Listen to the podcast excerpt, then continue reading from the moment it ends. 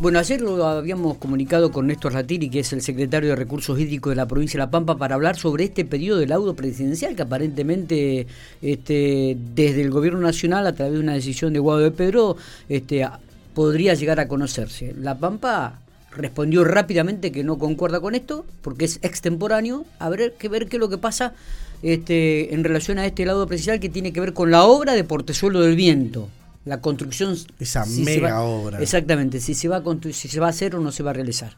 En relación a este tema vamos a hablar con Néstor Rastiri una de las personas que más sabe de este tema eh, en la provincia de La Pampa. Néstor gracias por atendernos y le pido públicamente disculpas por no haber podido hablar con usted ayer ¿eh?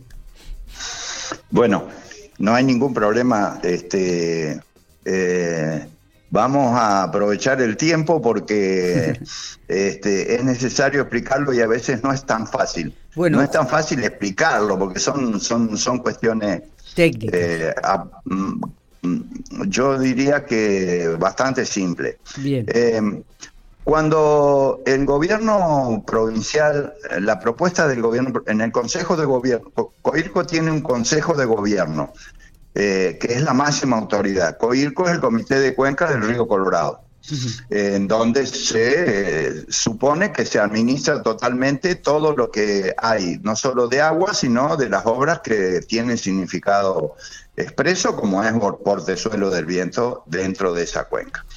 Eh, bueno, el Consejo de Gobierno de, de, COIRCO, que son los gobernadores, el día 26 de junio del 2020, o sea que ya hace casi dos años, eh, a, propuesta del gobernador de La Pampa, Sergio Silioto, eh, aprobó por cuatro votos con la disidencia de Mendoza, eh, tanto el gobernador Quisilov como el gobernador Gutiérrez, como la gobernadora de Río Negro, Anabela Carrera, aprobaron, decía, la ejecución previa, como establecen todas las normas ambientales este, eh, y de ejecución de presas hidráulicas, aprobaron, decía, la ejecución previa de la evaluación de impacto ambiental en toda la cuenca Digo esto porque en toda la cuenca, porque Mendoza había presentado una evaluación de impacto ambiental solamente en Mendoza.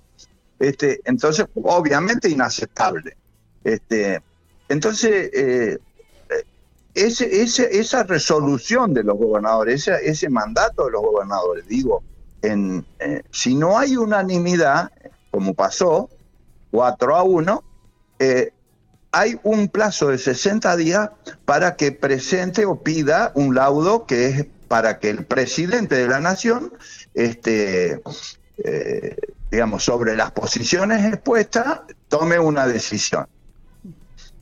Está más o menos claro hasta ahí. No sé si estamos hablando del 2020, o sea que ya caducó este, e, e, este laudo. A los 60 días caducó ese pedido. Bueno, Mendoza continuó con su con su licitación de la obra, con las empresas que adjudicó, bueno, idas, vueltas, demás, haciendo un siempre, siempre encabezado todo esto con una con una gran publicidad política este, para justificar su megaproyecto que este, se, caía por todos lados de que, desde el punto de vista de que no es este, eh, sustentable por ningún lado que lo, que lo miremos a esto, ¿no es cierto? Bueno, eh, en, en enero de este año, luego de todas esas operaciones que hace Mendoza, el ministro del Interior eh, que es el presidente del Consejo de Gobierno de Coirco, que encabeza los cinco gobernadores, como decía antes, sí. ante la presión de Mendoza que decía que no se había expedido y qué sé yo, le dice que en el Ministerio del Interior no hay nada que fundamente ese laudo y que por lo tanto este, se habían vencido todos los plazos y no correspondía el laudo laudo arbitral, que es justamente la instancia esa. Bueno, en Mendoza hicieron un escándalo político y todo lo demás, y en febrero hicieron una presentación, como así como de última, diciendo este, bueno, este, consideren nuestro laudo, qué sé yo, y bueno, y el gobernador, el ministro del Interior, esta vez sorpresivamente, volviendo sobre su paso, dio, eh, dio traslado a las provincias de la habilitación del laudo arbitral del presidente de la nación. Eh, bueno, ahí para nosotros es una situación, eh, una decisión errónea, pero tampoco somos ingenuos, es contradictoria y hay otros factores que están jugando, porque eso es decididamente política y acá este, decimos a los tantos días es tanto y si no, no se cumple. O sea, no, no es que estamos hablando de una interpretación de una cuestión este, que tiene distintas miradas. Eh, los plazos se deben cumplir en cualquier presentación, en cualquier. Bueno, no importa. Eh, sí, este, esta decisión de correr traslado a las provincias es para qué? Para que ratifiquen los fundamentos de su voto el 26 de junio del 2020. Cosa que vamos a hacer. Previamente, previamente vamos a, a decir y a rechazar esta decisión porque está totalmente cumplido los plazos. No obstante eso, vamos a presentar los fundamentos de nuestra este, posición. Es decir, que se haga la evaluación de impacto ambiental previa a la este, concesión de la obra pública por suelo del viento cosa que existe y, es reglamentaria. Así que eh, son 15 días de plazo, el 7 de abril se cumplen y todas las provincias vamos a volver a presentar lo que ya se presentó, que es este, la fundamentación del voto este, eh, de cada uno pidiendo la evaluación de impacto ambiental para la obra eh, ¿Esto ya lo han hablado con el resto de las provincias, este Néstor?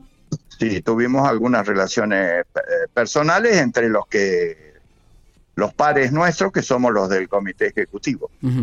Y todos o sea, nosotros somos la segunda instancia que somos el comité ejecutivo que integramos los representantes hídricos de cada una de las provincias. Está bien. Buenos Aires, Neuquén, La Pampa, Río Negro y Mendoza. Eh, y, en esto todos coinciden que realmente van a esperar eh, o van a exigir que, que, vuelva, van a ratificar lo que fue el voto el 26 de julio de 2020.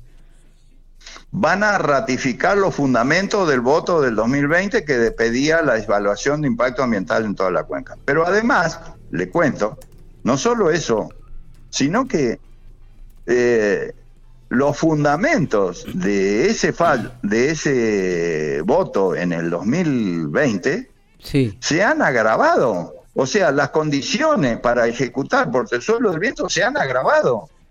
Hoy tiene menos agua el río Colorado que en el año 2020. Tiene mayor consecuencia ambiental todas las medidas de todas las este, implicancias del cambio climático, de, de la insolvencia, inviabilidad de la de la de la eh, generación de energía si hoy la obra empezara, no tendría agua. Si la obra hoy estuviera emplazada hace 10 años ahí, no tendría agua. Entonces es un despropósito total. ¿Qué hace Mendoza?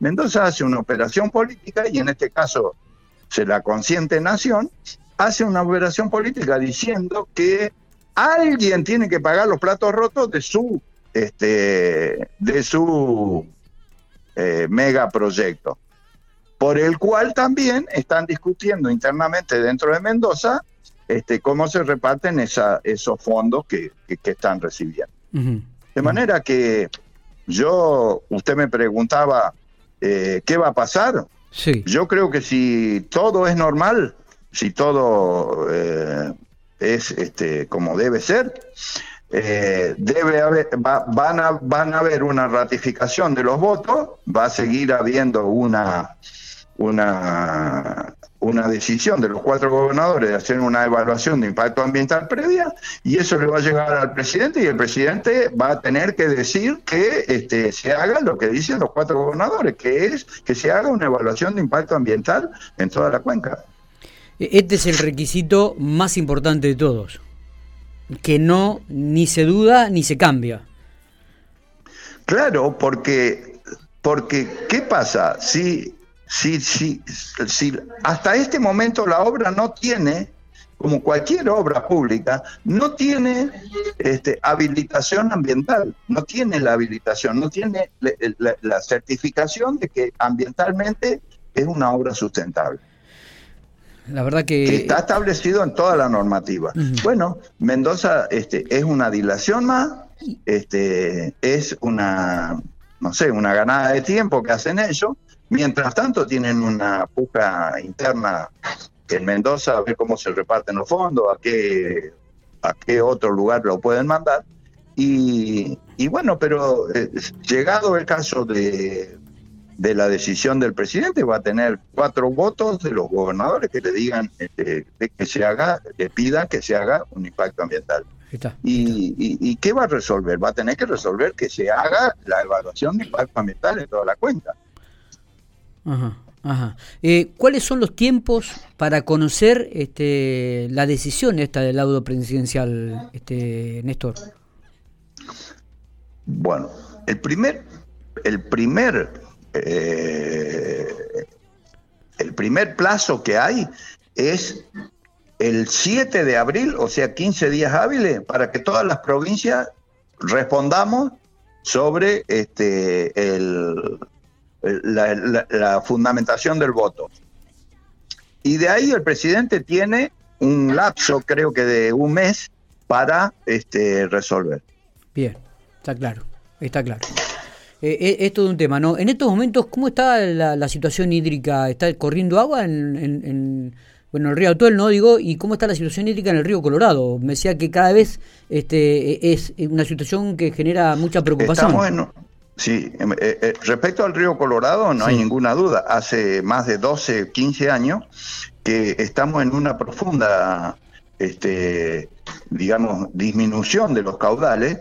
Y en este momento, por ejemplo, hoy estamos midiendo el caudal del río Colorado con menos de 40 metros cúbicos por segundo en Butarranquil, que es la estación de medición, que son los registros históricos más bajos desde que se mide el río que hace casi 100 años.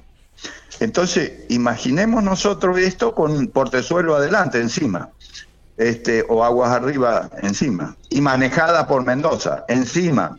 Este, lo que nos pasa con el atuel, que es que hoy en día no hay un hilo de agua, no tenemos agua, y, este, y hay un fallo de la Corte de hace también un año, de, eh, el fallo de la Corte fue el 16 de julio del 2020, eh, estableciendo un caudal mínimo de 3,2 metros cúbicos por segundo, que, este, que no corre, que Mendoza dice que hasta que no se hagan obras no, no va a ser posible y nosotros decimos que ese caudal es este, de cumplimiento inmediato.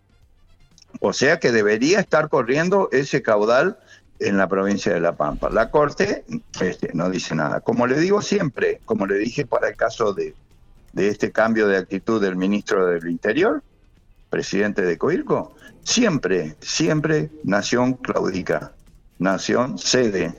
O la Corte hace la plancha hasta que toma una decisión. Este, es así. Y lo, no, no, no es un lamento, ni un llanto, ni nada. Es una, un, eh, un, incentivo para seguir luchando y para seguir persiguiendo que estas cosas este, que producen un grave daño a nuestra provincia y un grave daño ambiental, imaginemos que estamos hablando del agua, este, eh, digamos, nos obliga a seguir y a ratificar en los hechos que nosotros en todo lo que hemos planteado, nada de los argumentos que hemos planteado han sido eh, rechazados por, por, por, digamos, por ser este, improcedentes en el sentido de que no tienen fundamento este, ambiental, jurídico, hidrológico, todo lo que Esto que es un fallo político, este, este del ministro del Interior, transitorio, eh, que dilata los tiempos nada más, es una muestra de que lo único que modifica son con las acciones políticas. pero todos los fundamentos que ha expuesto La Pampa, tanto en el juicio de Atuel como en el en el Deportezuelo del Viento, como lo estamos haciendo también en el desaguadero Salado de son todos ajustados a la normativa hídrica y a los preceptos ambientales, tanto de que, rigen a nivel mundial como, como, como, como nacional. Este, y bueno, este, nos toca este, luchar y dar vuelta a toda esta situación este, para que La Pampa tenga este, una mejor acceso al agua. Eh, Néstor, gracias por, por estos minutos. Eh, ha sido muy muy claro en la explicación. Este, habrá que ver qué es lo que sucede aquí en más. Lo cierto es que La Pampa tiene una postura muy pero muy firme junto con las otras provincias y, le exigirá al gobierno de la nación entonces este, y ratificará los fundamentos del voto de aquel 26 de julio de 2020 que exige la evaluación ambiental antes de determinar si se va a realizar o no la obra. Así que Le, agradezco mucho estos minutos, es muy amable. Yo te, me, me permití un minuto. Sí, sí, sí. Eh, eh, yo te mandé ayer un, flyer, así se dice, no sé cómo se dice. Eh, yo, sí, un ban, sí, sí. Sí, bueno, este, porque es de, suma trascendencia para ustedes ahí en la zona norte. el día 22 de marzo eh, de todos los años se celebra el Día Mundial del Agua, eh, y las instituido por las Naciones Unidas. Y el Día Mundial del Agua, eh, para esta oportunidad las Naciones Unidas establecieron, de acuerdo al, a, la importancia que se le da en, este día, han establecido que es el, el lema de ese, mm, de ese Día Mundial del Agua es el agua subterránea hacer visible lo invisible. Es decir, que está en el centro de atención de, las Naciones Unidas eh, el tema del agua subterránea. Entonces, para eso vamos a, celebrar este Día Mundial del Agua eh, en Dorila, el próximo 22, ¿Por qué en Dorila? Porque en Dorila eh, está ubicado este, los pozos de extracción de agua de pico sobre el acuífero norte, que este, sobre el cual vive toda es, eh, la comunidad de General Pico, Dorila, eh, Pelusi, Berti, Metileo, y donde viven sobre ese acuífero que este, los provee de agua y, este, y lo debemos cuidar como estamos haciendo con la gestión de esos acuíferos. Y que fíjate qué vinculación tiene con esta actualidad que tomó el tema del portezuelo, porque si no peleamos por portezuelo también, el acueducto está amenazado, este acueducto que estamos anunciando y que se, va a construir para Pico, también queda amenazado porque este, es agua del río Colorado. Entonces, este, este Día Mundial del Agua vamos a hacer una celebración en, Dorila este, para, bueno, este, revalorizar, digamos, o poner en, conocimiento público, digamos, que el, la unidad de gestión del acuífero y a su vez este, las políticas hídricas del gobierno de La Pampa. Muy bien, muchas gracias Néstor, muchas gracias por estos minutos. Un abrazo, ¿eh? un abrazo.